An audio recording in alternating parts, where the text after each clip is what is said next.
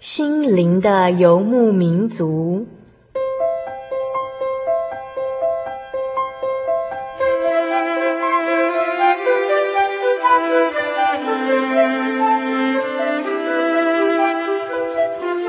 在这个谁都不管谁的后现代社会里，每个人的心灵都是游牧民族。成长的过程就是寻找的过程。每一颗漂泊的心灵，其实都在寻找生命的绿洲。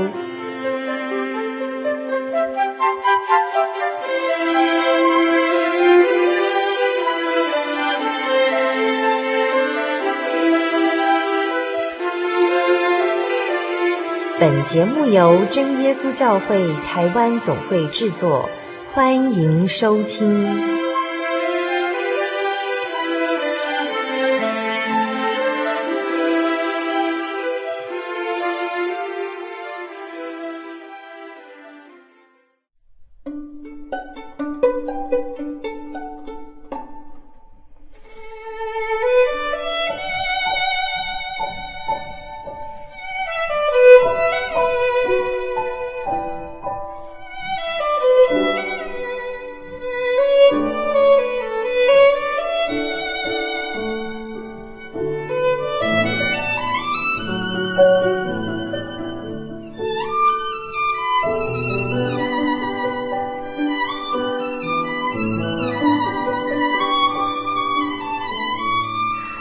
心灵的游牧民族，在空中的朋友，大家好，我是主凡，又到了我们每星期一次在空中相会的时刻喽。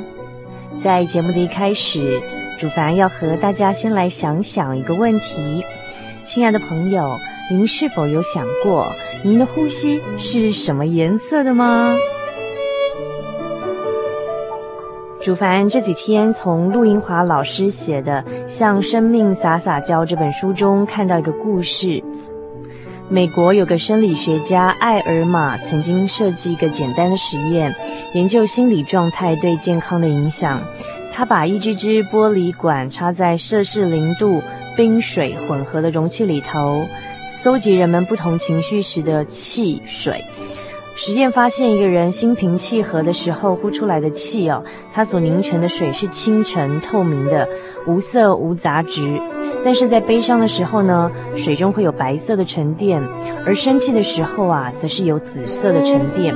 所以呢，这个科学家呢，就把生气的时候呼出来的生气水注射到老鼠的身上，那么几分钟之后，这个白老鼠竟然死掉了。所以呢，他分析到。生气十分钟所消耗的精力，大约是参加一次三千公尺赛跑。那生气时候的生理反应很剧烈，分泌物比任何情绪时更具毒性。所以他的结论是，动不动就爱生气的人很难健康，更难长寿。亲爱的朋友，你有想过你的呼吸是什么颜色的呢？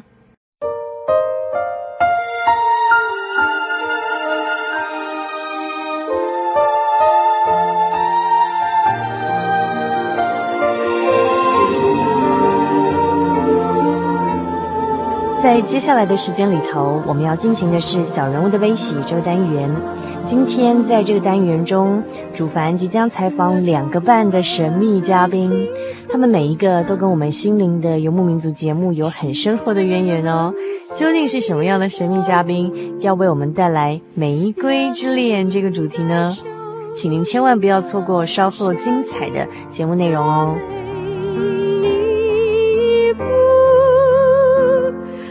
走过最熙攘。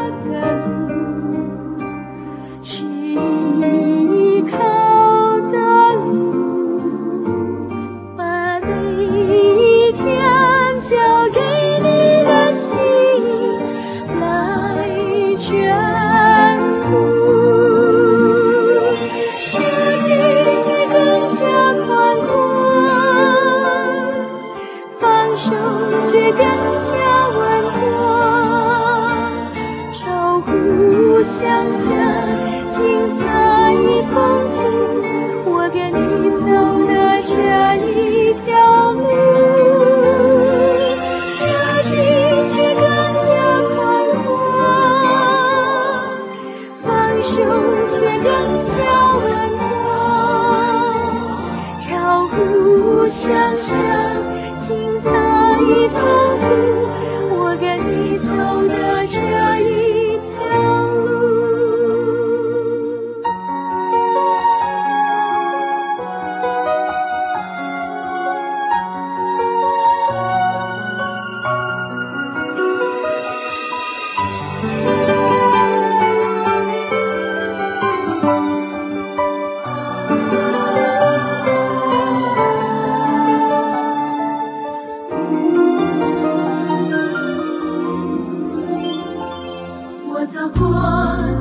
幸福的路。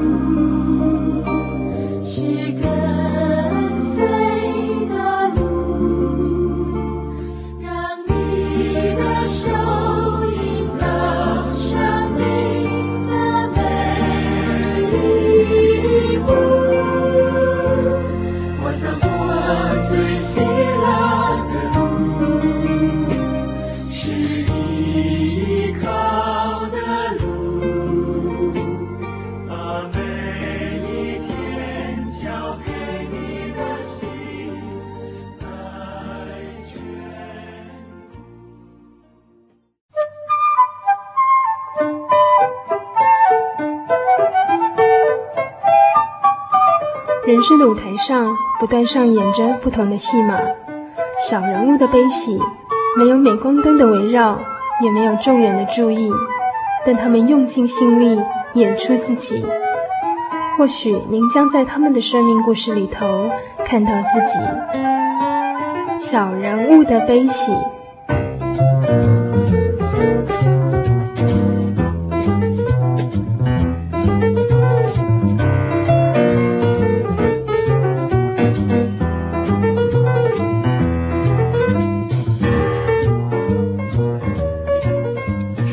心灵的游牧民族，在空中的朋友们，大家好，我是主凡。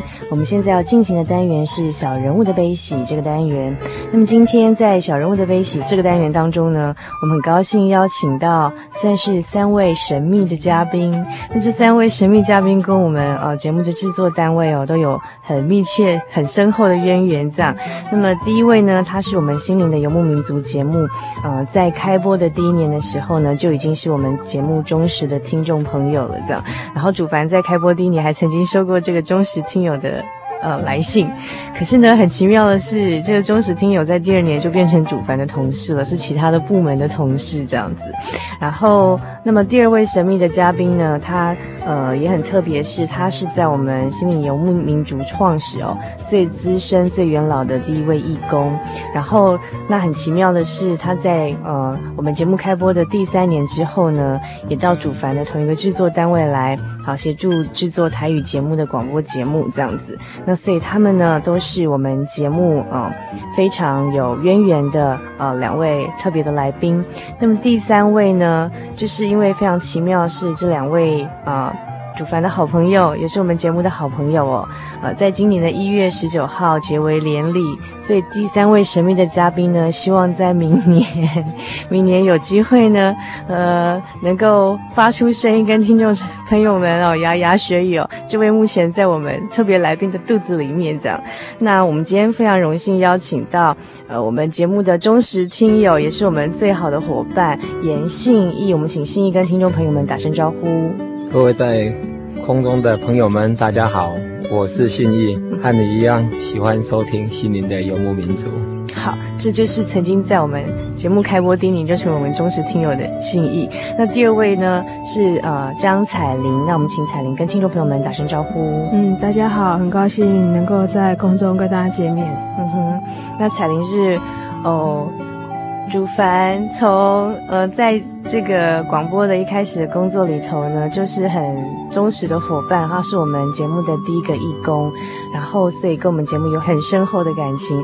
那我们今天非常高兴这两位到我们的节目当中来哦，嗯，那么现在我们要先来了解一下哈，刚才我虽然简单介绍他们跟我们节目的这个一些渊源哈跟背景，但是呢还不是很了解他们现在在做什么。那是不是请信一告诉我们说你现在是什么身份，在做什么事情？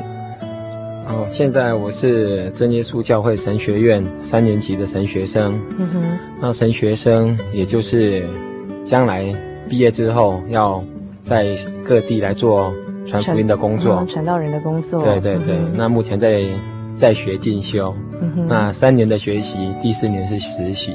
嗯哼，那学习圣经的道理，教会的牧养实务工作以及一些。啊，教会的礼仪。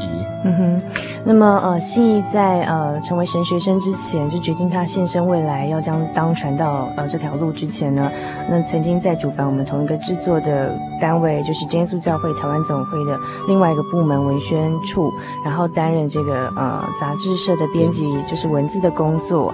那么呃，另外我们要请。这个彩玲是不是跟我们介绍一下，说你目前在做什么工作呢？嗯，我现在目前主要的工作是在做台语广播节目的后置。那呃，内容是当主持人去外面录音回来的时候，我要负责做修剪，然后配乐，呃，做成 CD 送到电台。嗯哼，那是不是可以给我们介绍一下您？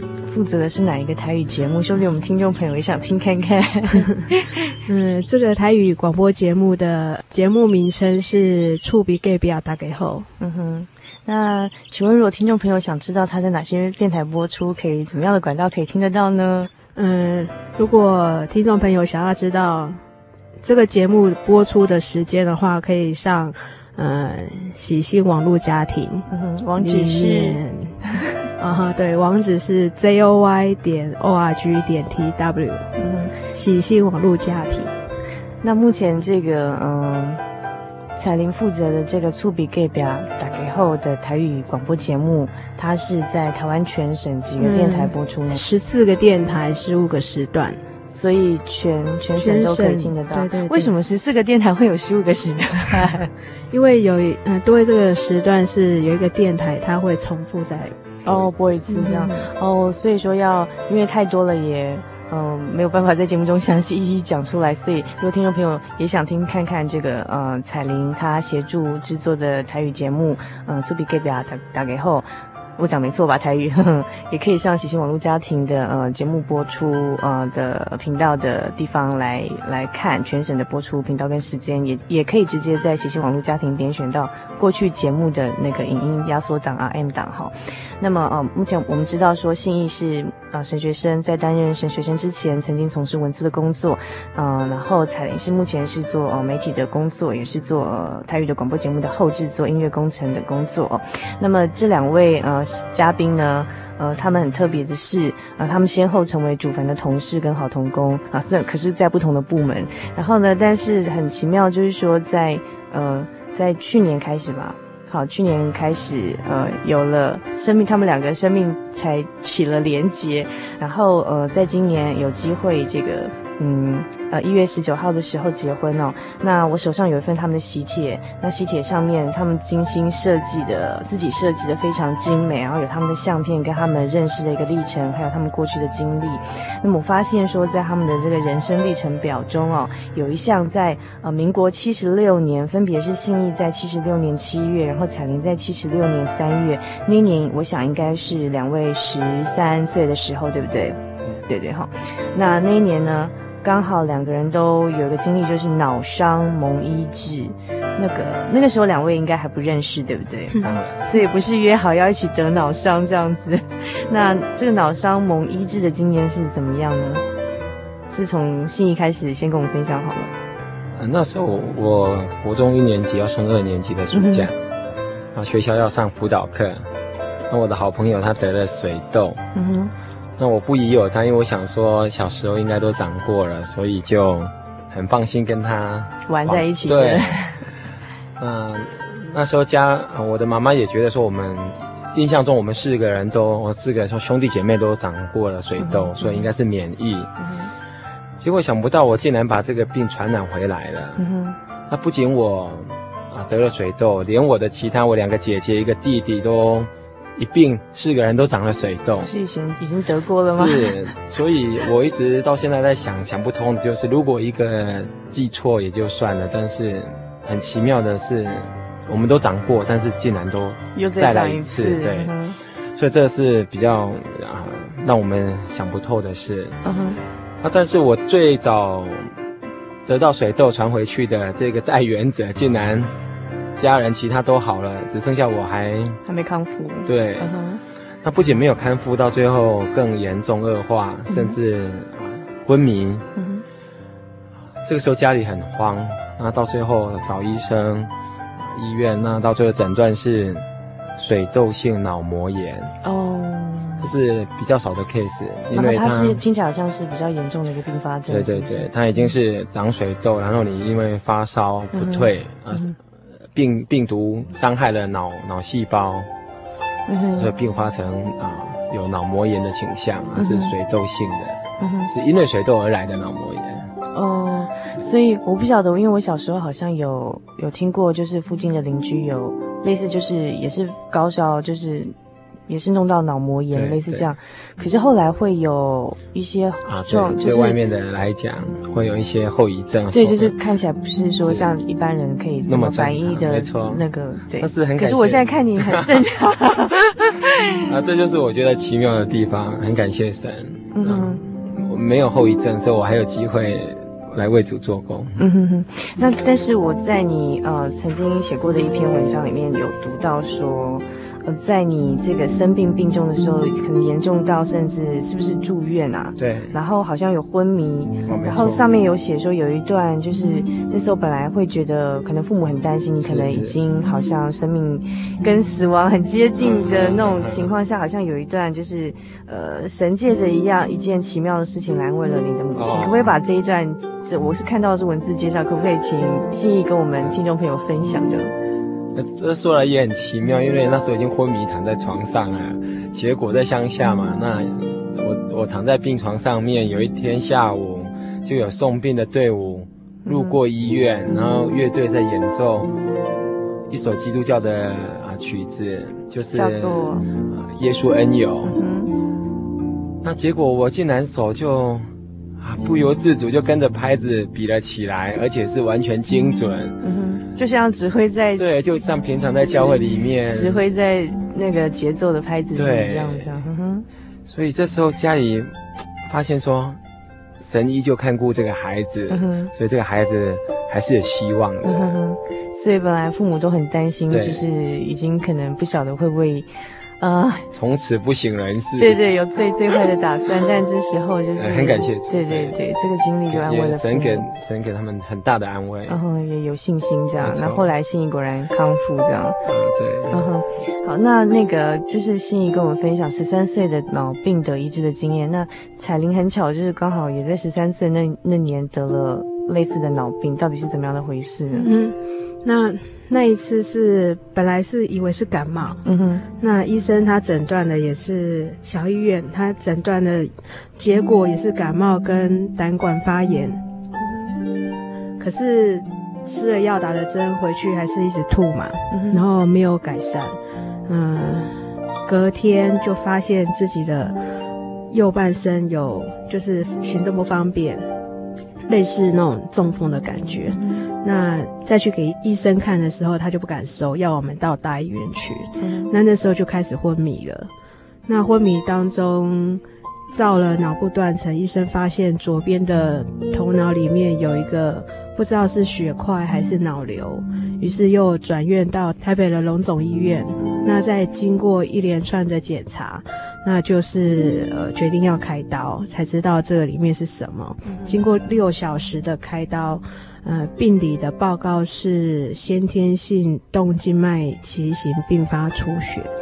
好，那很感谢神的是，呃，前后三个星期我就出院了。前后三个星期的时间就出院。嗯，那个应该是十几、十几、二十年前的技术，我不晓得，即便到现在，就是动脑部的手术还是很危险的一件事情。然后。嗯，不晓得会不会有后遗症？那那时候你像类似像你那种病况的其他人会得到后遗症的那种比例是多少？嗯，我记得我在加护病房的时候，医生带着实习医生来，然后好像在做研究一样，所以我那时候心里面看着他们，我觉得这好像是一个新的病，然后让他们发现什么新大陆一样。你感觉会不会很？我觉得好像被研究，会不会不舒服那种感觉？嗯，觉就觉得很奇怪，对。哦、然后呃，这个脑部受伤过的并发症就是癫痫症，因为他。脑部受伤过，脑压会不正常，嗯、所以说，嗯，他比较容易并发的是癫痫。那很感谢神，是这二十几年来都没有发生过。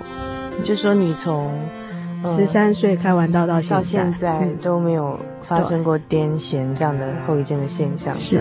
所以就是有惊无险，两位在十三岁的时候都经历，好像那种很可怕要跟死亡搏斗那种靠脑部的那种疾病，可是，呃，都经历过，而且走过去，然后在神的陪伴下，然后后来都是很健康的踏上后来的人生。但我不晓得，当然这种。年轻时候的那种病痛的那种经验哦，尤其跟死亡发生过经验，会不会对你们后来的那种人生价值观什么之类的有些不一样的影响？那也许等一下可以继续跟我们分享。那我同样在你们的喜帖上看到，就是在民国八十一年九月的时候，同时是两位的重考年。那这重考年，我看那个你们在喜帖上写的注解是信仰体验年，为什么重考会变成两位同时都是信仰的体验年？是不是可以跟我们分享一下？呃，那一年我选择重考，我的同班同学有将近二十个人加入重考的行列，不是没有学校念，都是想要再更好，所以有些到学校注了册，也都办退学又回来，办休学又回来的，所以一群同学们啊就这样子补习，白天补习，晚上有时候就到处去吃吃东西啊，逛个夜市。啊，一直到听起来好像不是很紧张的样子。啊，对对，因为还有一年嘛，那时候，所以前面的生活过得有点啊糜烂。嗯，那渐渐的我自己发现不行，这样子再下去可能会比今年更糟这样子。嗯。啊，那时候我有一段时间开始我住在嘉义市，以前我都是通车，那我家在新港，那到嘉义要有。大概三十分钟的车程。那我那一段时间开始，我住在嘉义市区。那我每天早上上课前都可以到嘉义市的和平路的嘉义教会来参加他们的早祷会。啊，这是很难得的一段经验。因为我家距离教会相当遥远，那能够跟教会这么近，这是我以前所梦想的。而且可以骑着单车，几分钟就到达教会。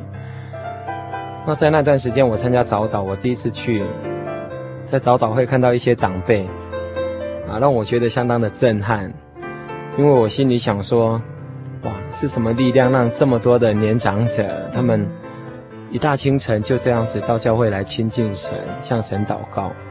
那我也开始想着说，等到我有他们这个年纪的时候，我是不是能够？继续这样子保守我的信仰，在神的爱中。其实那不到半年的时间吧，那却给我很大的收获，因为我发现啊，我看到了最好的模范。那我也自己寻求，在早祷中去寻求你自己跟神之间的关系。神是这么的近，不是那么遥远，而且他垂听你的祷告。那你有什么需求，也是向他来倾诉。嗯哼哼哼，嗯哼。好，那其实我知道，嗯、呃，心灵的游牧民族，呃，我知道在听众朋友当中也有是那种在联考或重考压力下的听众朋友，因为后来有我们的义工是。嗯，到他大四的时候才告诉我说，其实他在准备联考的那一年，那一年就是在星游的陪伴下，心灵的游牧民族这广播节目陪伴下度过的。那呃，同样同年哦，在八十一年九月，彩玲也说这重考一年是彩玲的信仰体验年，是不是可以跟我们分享一下？嗯、因为我知道你好像那时候听说没有考上大学就去当女工了，后来为什么决定重考呢？嗯，高三的时候老师都会说哈。嗯、呃，为了要鼓励我们，就说呃，冬天，呃，被窝暖暖的，当女工就静静的。嗯、那那时候是觉得说，呃，反正我就努力，然后考上考不上，当女工就算了这样子，嗯、因为觉得好像一一辈子当女工也没那么惨了这样子。嗯、那果真那一年就没有考上，那也真的去当女工。嗯、可是，在那个那个工作过程当中，觉得是一股不服气而已，嗯、不服气的那个想法，而且。其他同学都在重考，所以我就觉得说，或许给自己一个机会，再重考一年。然后后来就去补习班了嘛。那在重考的那一年，我就跟自己讲说，呃，我要每天祷告十分钟，然后持之以恒的把这件事做好。后来第二次的考试，我考上了学校，嗯，成绩出来跟我我考到的学校，我知道说其实这个不是我自己应得的，因为我知道说我。读书的方法其实很糟糕，不是那种融会贯通，我是死背的。所以说这一年来，嗯，我知道说是神让我考上这个学校，然后完成我一个小小的梦想，就是去大学看看。嗯哼，然后在这一年当中，从祷告里面我知道说，原来虽然我从小信主，可是嗯，每天的跟神交通，原来可以跟神这么近，这样子。所以，我们如果收音机前面听众朋友有目前正有准备那种考试压力的那种入学考试压力的，其实我想，呃，信义跟彩玲这边都给我们做了很好的见证哦。呃，就是其实，在这种面对压力，然后好像呃前面就是不确定，是因为你不晓得自己会上还是不会上，然后然后人生就不晓得该怎么选择，这种都会很恐慌。但是呢，他们两位都在祷告中哈、哦，然后都是把未来的前途交在神的手里，然后他们可以非常感觉心灵非常。平静、很平安的度过这一年，然后顺利的步上往后的人生路程。我想，这个如果收音机前面朋友有类似这样的，目前在这种考试压力当中的话，其实可以采纳他们给我们的见证里头的建议，就是我们可以每天十分钟的祷告时间哦。嗯，好，那我同样在你们喜帖上看到，就是先后在信义是在八十七年的一月。然后彩玲是在八十八年的十月，大概相隔了一年多的时间，先后到了主凡服务的单位真耶稣教会台湾总会这个机构里面来服务。那它是一个非盈利的机构，那相对的就是意味着呃薪水不能像外面这么好。但是呢，呃两位在先后在那个阶段就是决定选择进到这个机构，就是进到这个地方来为神来工作哦。那呃我想问一下。那个时候，其实你们两个应该彼此知道，但是当然那时候没有发展出什么其他特殊的关系了。但是你们对彼此的第一印象是什么呢？那我们先听一段音乐，那请音乐结束之后，请心怡跟彩玲跟我们讲，你们那时候对对方的第一印象是什么？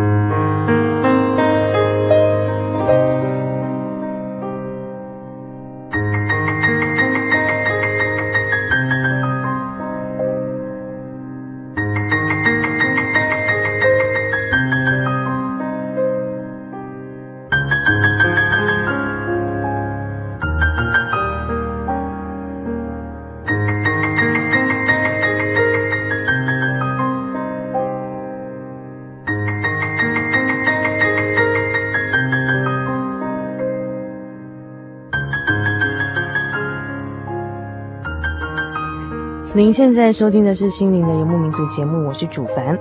我们现在进行的单元是小人物的悲喜单元。那么今天在我们这个小人物悲喜单元当中，非常荣幸邀请到主凡的好朋友，也是好同工，那信义跟彩玲来到我们节目当中。他们一位呢是我们心灵的游牧民族开播的时候就是我们忠实的听众朋友，那另外一位呢是我们开播创始的第一位义工哦，所以他们跟我们的节目都有非常深厚的感情。那我们刚才提到说啊、他们从民国七十六年十三岁的时候，同时脑伤得医治，那当然他们那。那时候都还不认识，也不晓得对方是将来的伴侣这样。然后到这个八十一年，同样都是重考的信仰体验年啊。到了八十七年跟八十八年，先后来到真耶稣教会台湾总会啊，专职的服事工作。那么在这个工作当中，啊，其实事实上他们。到后来结婚是这一两年的事情，那可是我们刚才主凡考了他们一下，就是邀请他们跟我回答说，那时候对对方的第一印象是什么呢？是哪一位要先说呢？啊，其实彩玲在中区念书，台湾的中部。对对对。嗯。那我家乡有很多的学弟，教会的学弟学妹也都在台中市，嗯，啊，各大专院校来念书，嗯哼。所以，我从他们的口中听到彩玲而已。嗯，啊，就这样子，也不认识。嗯，只知道有这个人。对对对。嗯，然后知道她是我弟弟的学姐。嗯哼。啊，是一样是新游的义工。嗯哼，就这样子。那彩玲呢？嗯，刚才新友说他是，我是他弟弟的学姐嘛。嗯哼。那我记得我大四。跟着学弟妹出去玩，那最后一站是到他们家吃饭。嗯，那那时候，嗯，我记得要离开的时候，然后就是坐在九人座上，然后看到有一个男生出来送我们，就是大大家说平安再见了，然后就说啊，原来这就是学弟的哥哥颜希义这样子。那也知道说他是在总会工作，嗯，仅此如如。仅此于此，这样子，嗯，所以其实那个时候，嗯，大概只是知道有这个人，但是从来没有想过说未来他就是自己，嗯，牵手步上红地毯另外一端的佳偶这样子。然后特别是我在想哦，当初嗯，婚介媒人来跟你介绍说要把你介绍给这个弟兄哈，信义这个弟兄哈的时候，那其实那时候他已经是神学生一年级的了吗？一年级、二年级，一年级神学生一年级的，意味就是说他将来是要当一个传道人。如果说你要跟这个弟兄在一起，那就意味着你将来必须做传道娘，那这是一个非常辛苦的职分。那然后他必须意味着说你要呃，就像他，我看到那个在去年八月十五号信给你的手机简讯里头说到的，远行是我生活的一部分，也是我们学习交托。仰赖主的必修学分哦，那当然他写得很美了。可是其实他也暗示着说，将来呢，他的工作是必须常常去远行的。所以呢，呃，不只是他，还有就是彩玲，如果将来要跟他在一起啊，你就必须要独立一点，要学习交托跟仰赖神这样子。那呃，你是怎么样？就是这一个一个心情上的，或者说一个思考下的呃。结果就是说，你觉得这是你将来要走的道路，你怎么确定他就是神呃赐给你的伴侣？然后传道娘可能就是你将来要必须去服侍的一个职分，这样。嗯，这好像是一个很大的申论题。嗯，其实我觉得那个决定不是在短时间可以去做抉择的。嗯、那我我觉得说可以跟大家分享的是十几年来的信仰。经历让我知道说，嗯，天上这位神是可以依靠的。其实那时候，嗯，我的主管介绍这位弟兄给我的时候，其实我我是跟他讲说，如果对方父母亲同意，然后这个弟兄也愿意的话，然后我就答应这件这件，就是愿意试试看这样子。然后我心里想，那时候是不预期？我心里想，他父母亲一定不会答应。传道介绍他的时候，他已经是神学生了嘛。嗯。那其实我觉得，其实没有一个人会希望他他的结婚对象以后可能三班嗯三不五时就不在家吧，嗯、然后自己要去承担家庭的责任，或是面对小孩子的嗯教育问题等等。那我那时候是很很不想这样子，嗯、然后可是传道他在跟我讲这件事情的时候，我突然想到说，我之前好像八九年前有跟神不小心立了一个这样子的想法，就是如果我主耶稣愿意的话，嗯嗯，我愿意顺服这样子，嗯好。然后那时候我心里面很挣扎，嗯，因为那是信仰跟。现实生活的一个抉择，那可是在，在在前年，就是我刚才讲说，如果我就跟神讲说，如果父母亲答应跟他，他也愿意的话，然后我就顺服。所以我就想说，如果是神所配合的话，那就应该顺利嘛。嗯，那我心里想，最好他父母亲不要答应，因为我觉得这弟兄不会答应。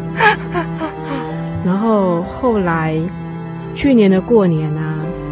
没想到过了一个礼拜，传道就跟我讲说：“彩玲，对方父母亲和那个弟兄都答应了。”然后我想说：“哈，这是怎么回事？”可是完全超乎你的预期，对不对？嗯。然后我就想说：“哈，怎么会这样子？”嗯。可是跟神讲过的话要，要要要守信用。嗯哼。所以我就说，我就跟传道说：“好。”嗯哼。于是，在。我跟传道说好，到结婚这一段时间，其实我是，我觉得是观看神的作为，我看神他怎么样成就这件事情，嗯、然后我的心态是顺服，嗯、哼。然后到最后应该说到今天，那我觉得说。在这个过程当中，我体会到是平静安稳，嗯，然后是一份平安的力量，嗯，那我不知道说这算不算是神的旨意，嗯，可是我觉得说，就像箴言说的，神所赐的福，嗯，是不加上忧虑的，嗯，那既然神这样说，那我也体验到这样子，那我也相信这就是神的旨意，嗯。好，那这就是女主角，今天的女主角她呃跟我们分享说，诶，她怎么样在婚姻的事上是要相信交托神的安排，然后她怎么样就是，嗯、呃，渐渐去体察，就说，诶，这是不是神要我我走的路，或者是神要不要配给我的对象？如果是我，怎么样调试去顺服去接受这样？那信义男主角这边，哦。你怎么样去确定，就是说谁是神要配给你的，陪你走过后半段的岁月的佳偶？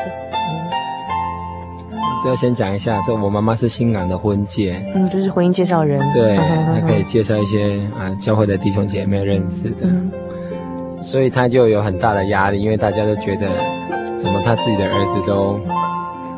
放着 舍不得，人家介绍怎么都无动于衷啊？这样子。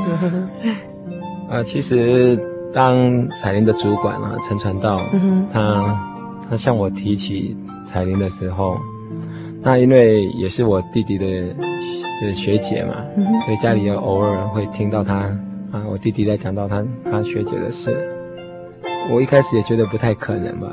因为我终究，我一直把她当成是我弟弟的学姐而已。嗯。啊，到后来到总会来工作，我也把她当成是同事嘛。嗯。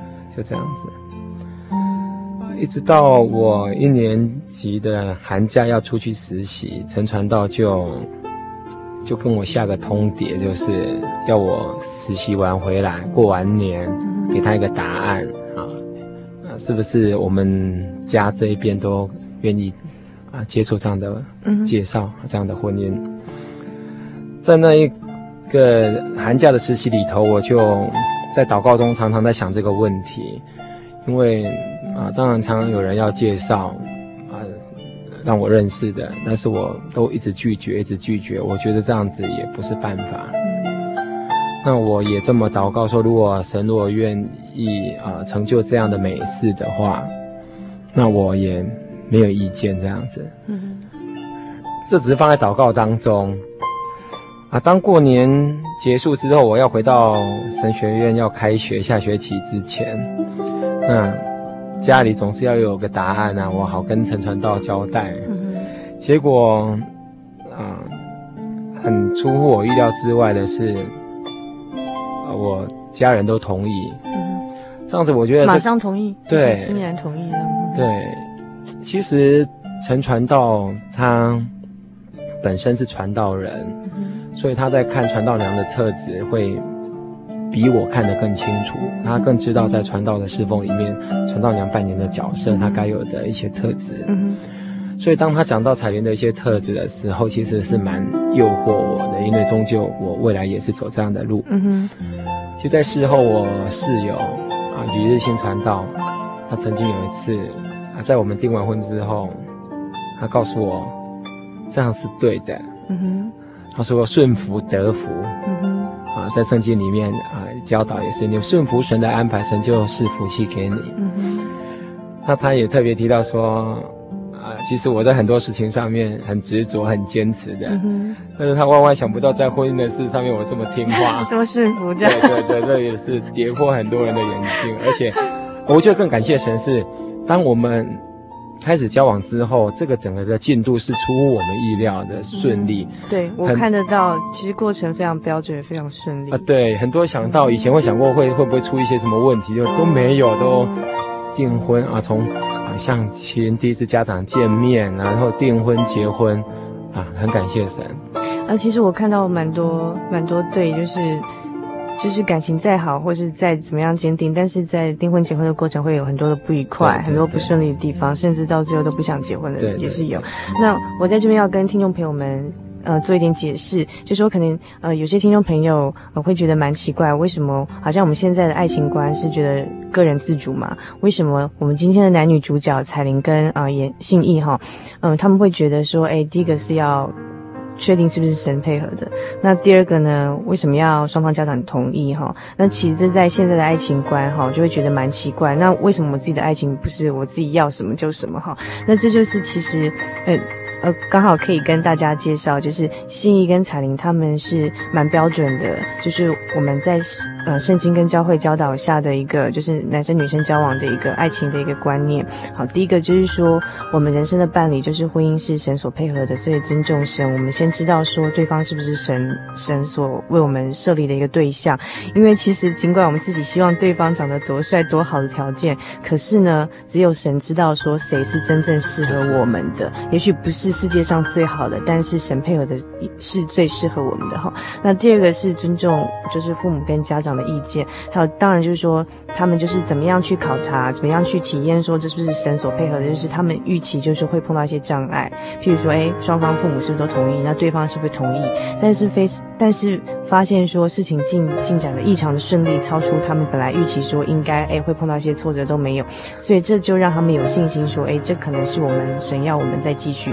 所以他们就愿意把自己本来可能会有的一些，呃，心理的一些障碍，譬如说，哎呀，那个对，就是将来可能要走传道娘这条路，或者怎么样，会有一些困难呐、啊，那好像不太情愿。但是，哎，好像一些障碍克服之后，确定可能是神所要我们，哎，好像是蛮顺利的哈。所以照着走下去，就是，然后双方父母同意，然后才开始交往，然后就订婚结婚哦。那所以这整个过程中，就是我所看到的是，真的是蛮顺利的一个过程。过程那有神的带领，其实、嗯、啊胜过一切了。对对，所以就是他们在婚姻上哦，就是蒙神的带领，那这是呃可以给我们做一个很好的一个见证，跟一个大家的一个呃思考的一个方向。那么今天非常谢谢彩玲跟信义哦来到我们节目中，然后非常真诚的跟我们分享了他们呃呃生命中的点滴故事，然后他们亲身的见证，包括了他们十三年呢。同时哈，脑伤得医治的这种少年病痛的经验，还有后来就是他们在大学重考那一年，同时是他们信仰体验年，他们怎么样在神的帮助下哈，还有透过祷告的方式来度过那种压力很大的一个经验，然后还有再来就是说，当他们毕业或退伍之后，他们嗯。呃可以很快的就找到自己人生的方向，哈，然后罗盘的定位，很快就是找到，就是说他们的价值观在哪里，所以他们嗯、并不追寻就是一般，就是我们觉得好像要高升迁、高获利，然后呢，钱多事少、离家近。数钱数到手抽筋的这种工作，而是选择他们觉得人生最有意义的一个服侍的道路哈。甚至后来呢，呃，信义他选择当传道啊，走上呃，目前是神学生呢，为将来传道人工作铺路。而彩玲呢，她也接受了神呃，可能要带领她成为传道娘的这样一条呃人生往后的道路哦。那这个到最后呢，他们也跟我们分享了他们在婚姻上面呢，同样的怎么样也是靠神的配合跟带领，然后他们怎么样去。体察对方是否是神所配合的，然后顺服的心哦，然后去走上这条路，结果发现呢，在呃完成婚姻的这个过程上呢，呃一路非常的顺利。那这些都是他们亲身的见证跟经历，很诚恳的跟听众朋友分享。但是因为时间的关系呢，我们请我们这两位心灵的游牧民族老朋友，是在最后给我们的呃听众朋友们做一点最后的你们呃真情的告白分享哦。那我们先请采。领奖，嗯，这份信仰是父母亲给我的，然后到我自己去追寻到肯定。那如果有人问我为什么不离开主的话，我想我会回答他说：因为天上的神是真实的存在，然后他是用最适合的方法来教导我。虽然对神我曾经失望、软弱、灰心、迷失。也任性过，可是，在他爱的教导当中，我逐渐明白、体会这份信仰。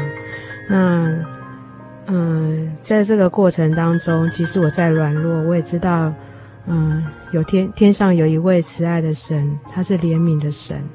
就像诗篇二十八篇第七节，大卫的诗，他这样说：“神是我的力量，是我的盾牌，我心里依靠他，就得。”帮助，所以我心里欢，我所以我心中欢乐，我必用诗歌颂赞他。十三年前的脑伤，有这样子的一个痕迹在我的头上，那这是一个，我说它是一个爱的痕迹。那在我的生活当中，我摸到它，我就知道神与我同在。嗯，十三岁的那个脑伤，对，好，所以刚刚是彩玲跟我们分享，她十三岁那年。呃，脑部开刀的那个脑伤的那个疤痕，到现在摸到都想到，这是神与他同在的一个证明。嗯哼，那信义呢？信义有什么要跟我们听众朋友做最后的分享？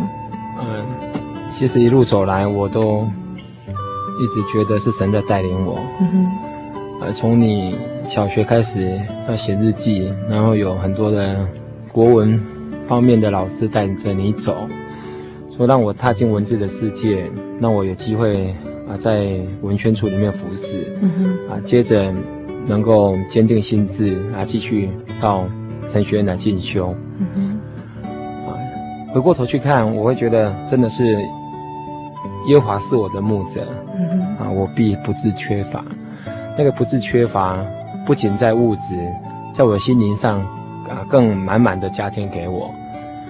啊，让我们去体验到神的存在，啊，就像二十三篇这个耶和华是我的牧者这最有名的牧人篇里面，神和我们同在，神随时安慰我们，啊，神也让我们的福杯满溢，啊，所以其实听众朋友们在信仰的追求上面，啊，追求一个永远的牧者，带领着我们的一生一世。当神是我们的牧者，我们的不致缺乏是在各个层面的，这是让你可以在追求中去体验得到，啊，去真的摸索到神的恩典，摸索到神的同在。我知道信义呢，他最后还有一首歌曲想要点播给呃彩玲，还有我们所有的听众朋友，是跟我们分享一下呢？啊，这是一首赞美诗的改编曲，叫做《天父必看顾你》。啊，也就是告诉我们说，不管任何的境况，我们都能够啊从神那里得到力量，因为天父他看顾我们，或者缺乏啊，但是从他而来却是满满的丰富，所以不仅送给听友，也送给啊我的牵手彩铃，嗯哼，啊，我不在家，但是耶稣在家，可以帮补他。嗯哼，啊，天父必看顾他，也看顾所有的听众朋友。今天非常谢谢呃心怡跟彩铃，那么我们跟听众朋友一起来欣赏这一首《天父必看顾你》。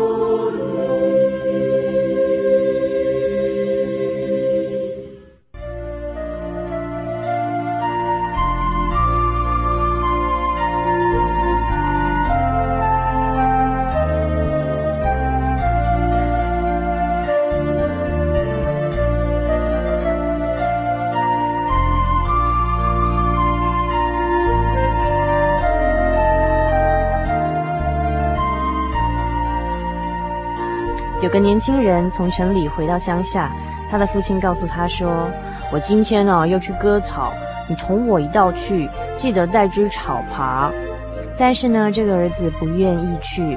他回答他的父亲说：“我在城里学的是科学，我是个知识分子。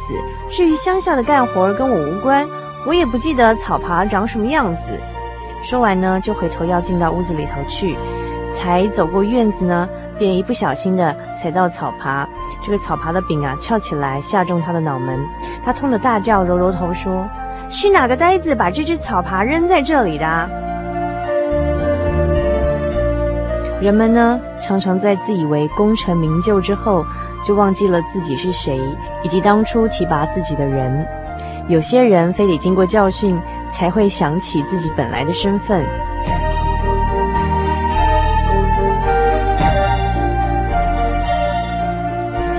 亲爱的游牧民族朋友，一个小时的时间咻一下的就过去喽。美好的时光总是过得特别的快。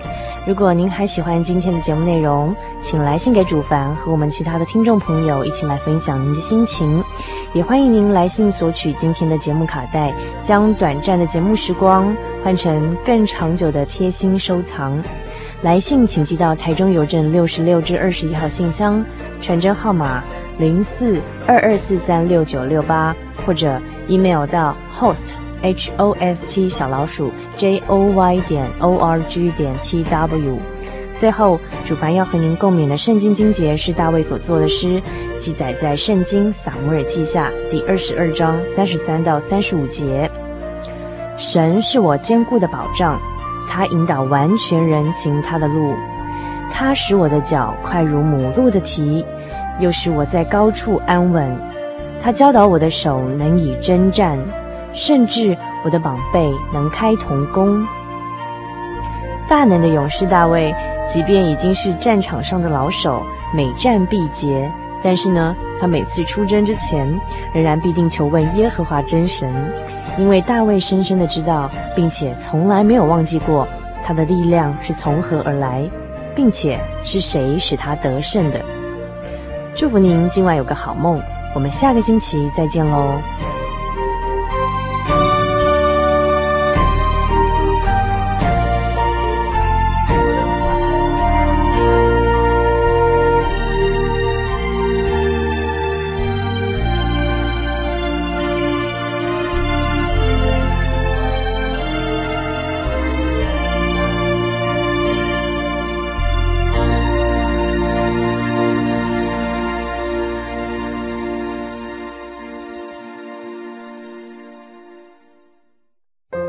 圣经的道理好有兴趣哦，可是又不知道怎么入门哎。你可以参加圣经函授课程啊！真的啊？那怎么报名？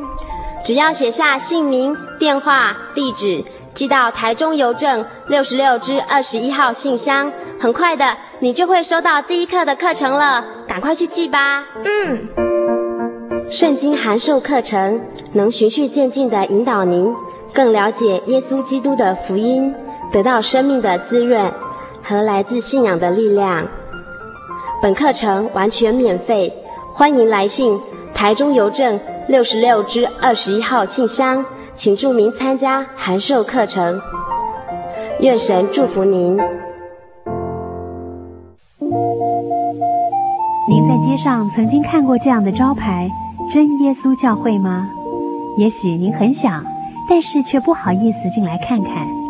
其实我们真的非常欢迎您。下次当您在路过真耶稣教会时，欢迎您进来与我们同享神的恩典。真耶稣教会，台中邮政六十六至二十一信箱，欢迎来信，愿您平安。